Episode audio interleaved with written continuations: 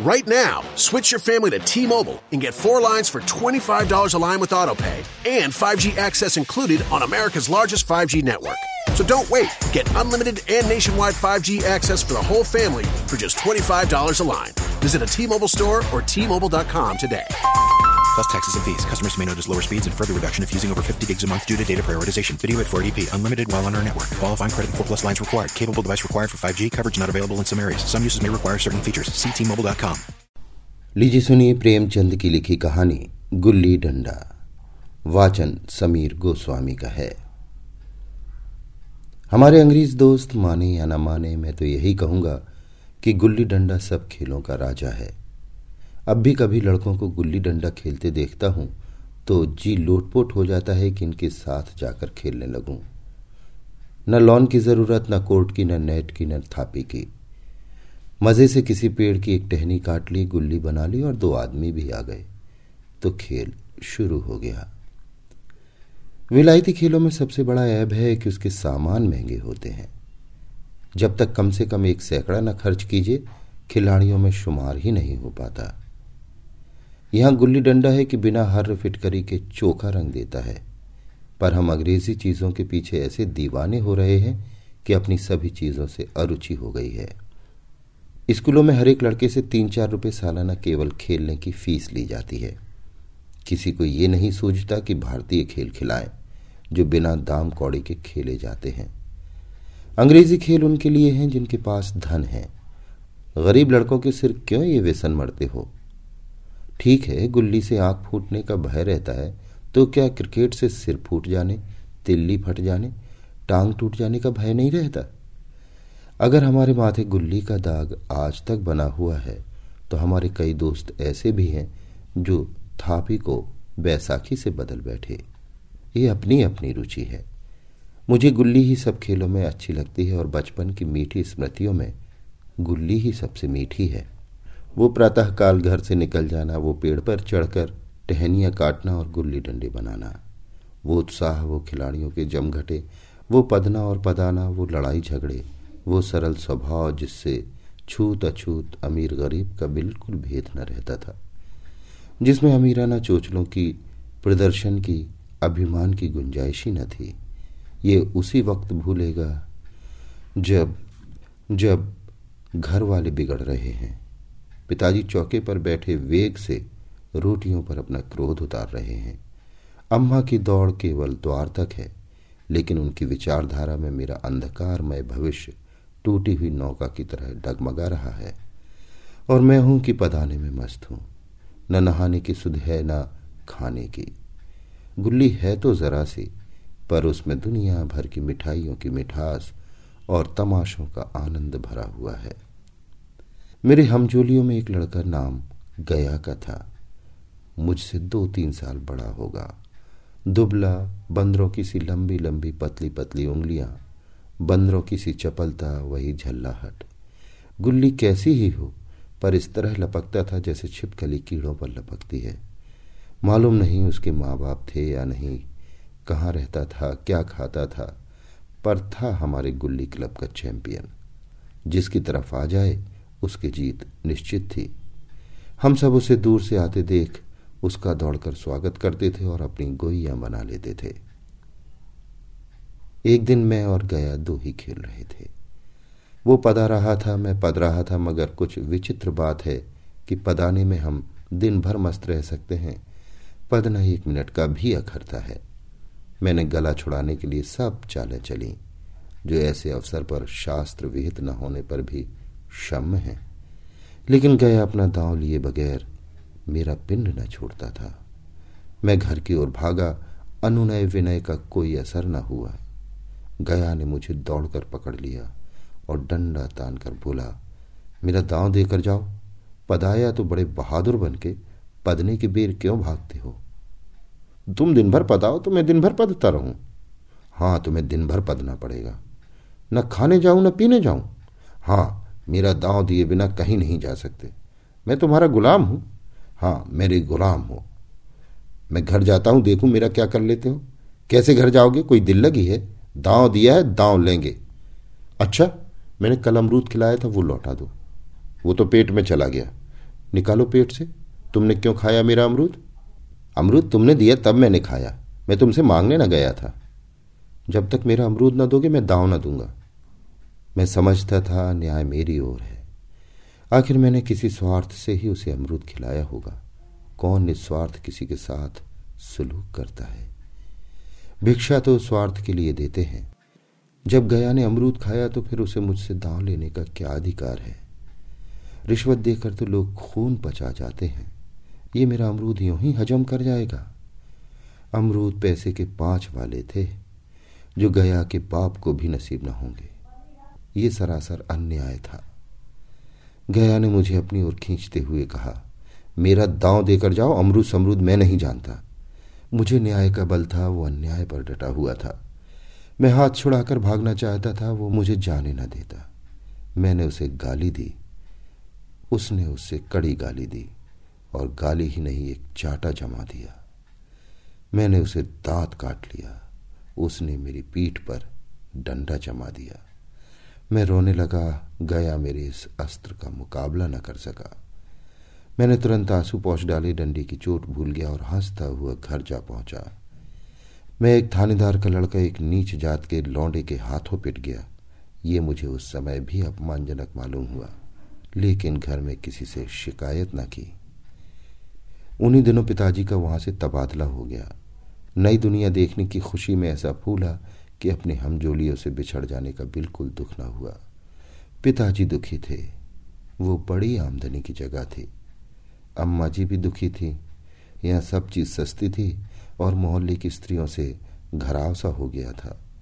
लेकिन मैं मारे खुशी के फूला न समाता था। लड़कों में जीट उड़ा रहा था। वहाँ ऐसे घर थोड़े ही होते हैं। ऐसे ऐसे ऊँचे घर होते हैं कि आसमान से बातें करते हैं। वहाँ के अंग्रेज़ी स्कूल में कोई मास्टर लड़कों को पीटे तो उसे जेल हो जाए। मेरे मित्रों की फैली हुई आँखें और चकित मुद्रा बतला रही थी कि मुझसे उनकी निगाह में कितनी स्पर्धा हो रही थी। मानो कह रहे थे, तू भगवान हो भाई। जाओ, हमें तो इसी उजड़ ग्राम में जीना है और मरना भी। बीस साल गुजर गए, मैंने इंजीनियरिंग पास की और उसी ज़िले का दौरा करता हुआ उसी कस्बे में आ पहुँचा और डाक बंगले में ठहरा। उस स्थान को देखते ही इतनी मधुर बाल स्मृतियाँ हृदय में जाग उठी कि मैंने छड़ी उठाई और कस्बे की सैर करने निकला। आँखें किसी पथिक की भांति बचपन के उन क्रीड़ा स्थलों को देखने के लिए व्याकुल हो रही थी, पर उस परिचित नाम के सिवा वहाँ और कुछ परिचित न था। जहाँ खंडहर था, वहाँ पक्के मकान खड़े थे। जहाँ बरगद का पुराना पेड़ था और वहाँ अब एक सुंदर बगीचा था। स्थान की काया पलट हो गई थी। अगर उसके नाम और स्थिति का ज्ञान न होता तो मैं उसे पहचान भी न सकता। बचपन की संचित और अमर स्मृतियाँ बाहें खोले, अपने उन पुराने मित्रों से गले मिलने को अधीर हो रही थी, मगर वो दुनिया बदल गई थी।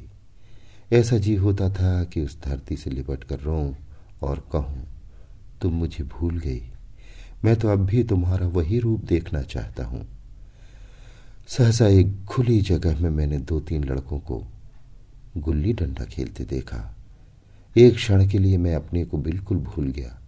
भूल गया कि मैं एक ऊँचा अफसर हूँ साहबी ठाठ में, रौब और अधिकार के आवरण में। जाकर एक लड़के से पूछा, क्यों बेटे यहाँ कोई गया नाम का आदमी रहता है? एक लड़के ने गुल्ली डंडा समेट कर सहमे हुए स्वर में कहा, कौन गया? गया चमार? मैंने यूँ ही कहा हाँ हाँ वही, गया नाम का कोई आदमी तो है, शायद वही हो। हाँ है तो? जरा उसे बुला सकते हो? लड़का दौड़ता हुआ गया और एक क्षण में एक पाँच हाथ के काले देव को साथ लिए आता दिखाई दिया। मैं दूर से ही पहचान गया। उसकी ओर लपकना चाहता था कि उससे गले लिपट जाऊँ, पर कुछ सोच कर रह गया। बोला, कहो गया, मुझे पहचानते हो? गया ने झुककर सलाम किया। हाँ मालिक, भला पहचानूँगा क्यों नहीं? आप मज़े में हो। बहुत मज़े में। तुम अपनी कहो। डिप्टी साहब का साइसू मतई, मोहन, दुर्गा, सब कहाँ है? कुछ खबर है? मतई तो मर गया, दुर्गा और मोहन दोनों डाकिया हो गए। आप? मैं तो ज़िले का इंजीनियर हूँ। सरकार तो पहले ही बड़े जहीन थे। अब कभी गुल्ली डंडा खेलते हो? गया ने मेरी ओर प्रश्न भरी आँखों से देखा। अब गुल्ली डंडा क्या खेलूँगा सरकार? अब तो धंधे से छुट्टी नहीं मिलती। आओ, आज हम तुम खेलें, तुम पदाना, हम पदेंगे। तुम्हारा एक एक दांव हमारे ऊपर है, वो आज ले लो। गया बड़ी मुश्किल से राज़ी हुआ। वो ठहरा टके का मजदूर में एक बड़ा अफसर। हमारा और उसका क्या जोड़? बेचारा झेप रहा था, लेकिन मुझे भी कुछ कम झेप न थी। इसलिए नहीं कि मैं गया के साथ खेलने जा रहा था, बल्कि इसलिए कि लोग इस खेल को अजूबा समझकर इसका तमाशा बना लेंगे और अच्छी खासी भीड़ लग जाएगी। उस भीड़ में वो आनंद कहाँ रहेगा? पर खेले बगैर तो रहा नहीं जाता। आखिर निश्चय हुआ कि दोनों जने बस्ती से बहुत दूर खेलेंगे और बचपन की उस मिठाई को खूब रस ले लेकर खाएँगे। मैं गया को लेकर डाक बंगले पर आया और मोटर में बैठकर दोनों मैदान की ओर चले। साथ में एक कुल्हाड़ी ले ली। मैं गंभीर भाव धारण किए हुए था, लेकिन गया इसे अभी तक मज़ाक ही समझ रहा था। फिर भी उसके मुख पर उत्सुकता या आनंद का कोई चिन्ह न था। शायद वो हम दोनों में जो अंतर हो गया था, यही सोचने में मगन था। मैंने पूछा, तुम्हें कभी हमारी याद आती थी गया? सच कहना? गया झेपता हुआ बोला, मैं आपको याद करता, हुजूर। किस लायक हूँ? भाग में आपके साथ कुछ दिन खेलना बदा था, नहीं मेरी क्या गिनती। मैंने कुछ उदास होकर कहा, लेकिन मुझे तो बराबर तुम्हारी याद आती थी। तुम्हारा वो डंडा जो तुमने तान कर जमाया था, याद है ना? गया ने पछताते हुए कहा, वो लड़कपन था सरकार, उसकी याद न दिलाओ। वाह, वो मेरे बाल जीवन की सबसे रसीली याद है। तुम्हारे उस डंडे में जो रस था वो तो अब ना आदर सम्मान में पाता हूँ, ना धन में। इतनी देर में हम बस्ती से कोई तीन मील निकल आए। चारों तरफ़ सन्नाटा है। पश्चिम ओर कोसों तक भीमताल फैला हुआ है, जहाँ आकर हम किसी समय कमल पुष्प तोड़ ले जाते थे और उसके बूमक बनाकर कानों में डाल लेते थे। जेठ की संध्या केसर में डूबी चली आ रही है। मैं लपक कर एक पेड़ पर चढ़ गया और एक टहनी काट लाया। चटपट गुल्ली डंडा बन गया। खेल शुरू हो गया। मैंने गुच्ची में गुल्ली रखकर उछाली। गुल्ली गया के सामने से निकल गई। उसने हाथ लपकाया जैसे मछली पकड़ रहा हो। गुल्ली उसके पीछे जाकर गिरी। ये वही गया है जिसके हाथों में गुल्ली जैसे आप ही आकर बैठ जाती थी। वो दाहिने बाएँ कहीं हो, गुल्ली उसकी हथेली में ही पहुँचती थी। जैसे गुल्लियों पर वशीकरण डाल देता हो। नई गुल्ली, पुरानी गुल्ली, छोटी गुल्ली, बड़ी गुल्ली, नौकदार गुल्ली, सपाट गुल्ली, सभी उससे मिल जाती थी। जैसे उसके हाथों में कोई चुंबक हो, गुल्लियों को खींच लेता हो। लेकिन आज गुल्ली को उससे वो प्रेम नहीं रहा। फिर तो मैंने पदाना शुरू किया। मैं तरह तरह की धांधलियाँ कर रहा था। अभ्यास की कसर बेईमानी से पूरी कर रहा था। हुच जाने पर भी डंडा खेले जाता था। हालाँकि शास्त्र के अनुसार गया की बारी आनी चाहिए थी। गुल्ली पर ऊँची चोट पड़ती और वह जरा दूर पर गिर जाती तो मैं झपट कर उसे खुद उठा लेता और दोबारा टाण लगाता। गया ये सारी बेकायदगियाँ देख रहा था, पर कुछ न बोलता था। जैसे उसे वो सब कायदे कानून भूल गए। उसका निशाना कितना अचूक था। गुल्ली उसके हाथ से निकलकर टन से डंडे से आकर लगती थी। उसके हाथ से छूटकर उसका काम था डंडे से टकरा जाना। लेकिन आज वो गुल्ली डंडे में लगती ही नहीं। कभी दाहिने जाती है, कभी बाएँ, कभी आगे, कभी पीछे। आध घंटे पदाने के बाद एक गुल्ली डंडे में आ लगी। मैंने धांधली की। गुल्ली डंडे में नहीं लगी। बिल्कुल पास से गई, लेकिन लगी नहीं। गया ने किसी प्रकार का असंतोष प्रकट नहीं किया। ना लगी होगी। डंडे में लगती तो क्या मैं बेईमानी करता? नहीं भैया, तुम भला बेईमानी करोगे। बचपन में मजाल था कि मैं ऐसा घपला करके जीता बचता, यही गया गर्दन पर चढ़ बैठता, लेकिन आज मैं उसे कितनी आसानी से धोखा दिए चला जाता था। गधा है, सारी बातें भूल गया। सहसा गुल्ली फिर डंडे से लगी और इतनी ज़ोर से लगी जैसे बंदूक छूटी हो। इस प्रमाण के सामने अब किसी तरह की धांधली करने का साहस मुझे इस वक्त भी ना हो सका। लेकिन क्यों ना एक बार सबको झूठ बताने की चेष्टा करूँ? मेरा हरज ही क्या है? मान गया तो वाह वाह, नहीं दो चार हाथ पदना ही तो पड़ेगा। अंधेरा का बहाना करके जल्दी से छुड़ा लूँगा। और फिर कौन दांव देने आता है? गया ने विजय के उल्लास से कहा, लग गई लग गई, टन से बोली। मैंने अनजान बनने की चेष्टा करके कहा, तुमने लगते देखा? मैंने तो नहीं देखा। टन से बोली है सरकार, और जो किसी ईंट से टकरा गई हो? मेरे मुख से ये वाक उस समय कैसे निकला इसका मुझे खुद आश्चर्य है। इस सत्य को झुटलाना वैसा ही था जैसे दिन को रात बताना। हम दोनों ने गुल्ली को डंडे में ज़ोर से लगते देखा था, लेकिन गया ने मेरा कथन स्वीकार कर लिया। हाँ किसी ईंट में ही लगी होगी। डंडे में लगती तो इतनी आवाज़ ना आती। मैंने फिर पदाना शुरू किया, लेकिन इतनी प्रत्यक्ष धांधली कर लेने के बाद गया की सरलता पर मुझे दया आने लगी। इसीलिए जब तीसरी बार गुल्ली डंडे में लगी तो मैंने बड़ी उदारता से दांव देना तय कर लिया। गया ने कहा, अब तो अंधेरा हो गया है भैया, कल पर रखो। मैंने सोचा, कल बहुत सा समय होगा, ये ना जाने कितनी देर पद आए इसलिए इसी वक्त मामला साफ़ कर लेना अच्छा होगा। नहीं नहीं, अभी बहुत उजाला है, तुम अपना दांव ले लो। गुल्ली सूझेगी नहीं, कुछ परवाह नहीं। गया ने पदाना शुरू किया। पर उसे अब बिल्कुल अभ्यास न था। उसने दो बार टाण लगाने का इरादा किया, पर दोनों ही बार हुच गया। एक मिनट से कम में वो दांव खो बैठा। मैंने अपनी हृदय की विशालता का परिचय दिया। एक दांव और खेल लो, तुम तो पहले ही हाथ में हुच हो गए। नहीं भैया, अब अंधेरा हो गया। तुम्हारा अभ्यास छूट गया। कभी खेलते नहीं? खेलने का समय कहाँ मिलता है भैया? हम दोनों मोटर पर जा बैठे और चिराग जलते जलते पड़ाव पर पहुँच गए। गया चलते चलते बोला, कल यहाँ गुल्ली डंडा होगा, सभी पुराने खिलाड़ी खेलेंगे। तुम भी आओगे? जब तुम्हें फुर्सत हो तब भी खिलाड़ियों को बुलाऊं। मैंने शाम का समय दिया और दूसरे दिन मैच खेलने गया। कोई दस दस आदमियों की मंडली थी। मेरे कई लड़कपन के साथी निकले। अधिकांश युवक थे जिन्हें मैं पहचान न सका। खेल शुरू हुआ। मैं मोटर पर बैठा बैठा तमाशा देखने लगा। आज गया का खेल, उसका नैपुण्य देखकर मैं चकित हो गया। टाण लगाता तो गुल्ली आसमान से बातें करती। कल की सी वो झिझक, वो हिचकिचाहट, वो बेदिली आज न थी। लड़कपन में जो बात थी, आज उसने प्रौणता प्राप्त कर ली थी। वही कल इसने मुझे इस तरह पदाया होता तो मैं ज़रूर रोने लगता। उसके डंडे की चोट खाकर गुल्ली दो सौ गज की खबर लाती थी। पदने वालों में एक युवक ने कुछ धांधली की। उसने अपने विचार में गुल्ली लपक ली थी। गया का कहना था, गुल्ली ज़मीन में लगकर उछली थी। इस पर दोनों में ताल ठोकने की नौबत आई है। युवक दब गया। गया का तम तमतमाया हुआ चेहरा देखकर डर गया। अगर वो दब न जाता तो ज़रूर मारपीट हो जाती। मैं खेल में न था, पर दूसरों के इस खेल में मुझे वही लड़कपन का आनंद आ रहा था। जब हम सब कुछ भूलकर खेल में मस्त हो जाते थे। अब मुझे मालूम हुआ कि कल गया ने मेरे साथ खेला नहीं, केवल खेलने का बहाना किया। उसने मुझे दया का पात्र समझा।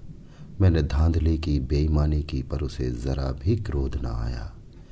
इसलिए कि वो खेल न रहा था, मुझे खिला रहा था, मेरा मन रख रहा था। वो मुझे पदाकर मेरा कचूमर नहीं निकालना चाहता था। मैं अब अफसर हूँ। वो अफसरी मेरे और उसके बीच में दीवार बन गई है। मैं अब उसका लिहाज पा सकता हूँ, अदब पा सकता हूँ, सहचर्य नहीं पा सकता। लड़कपन था, तब मैं उसका समकक्ष था। ये पद पाकर अब मैं केवल उसकी दया योग्य हूँ। वो मुझे अपना जोड़ नहीं समझता। वो बड़ा हो गया है, मैं छोटा हो गया हूँ।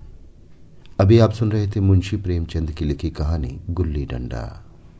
Big Mac, Chicken McNuggets, no, Big Mac and Quarter Pounder with cheese, or filet fish.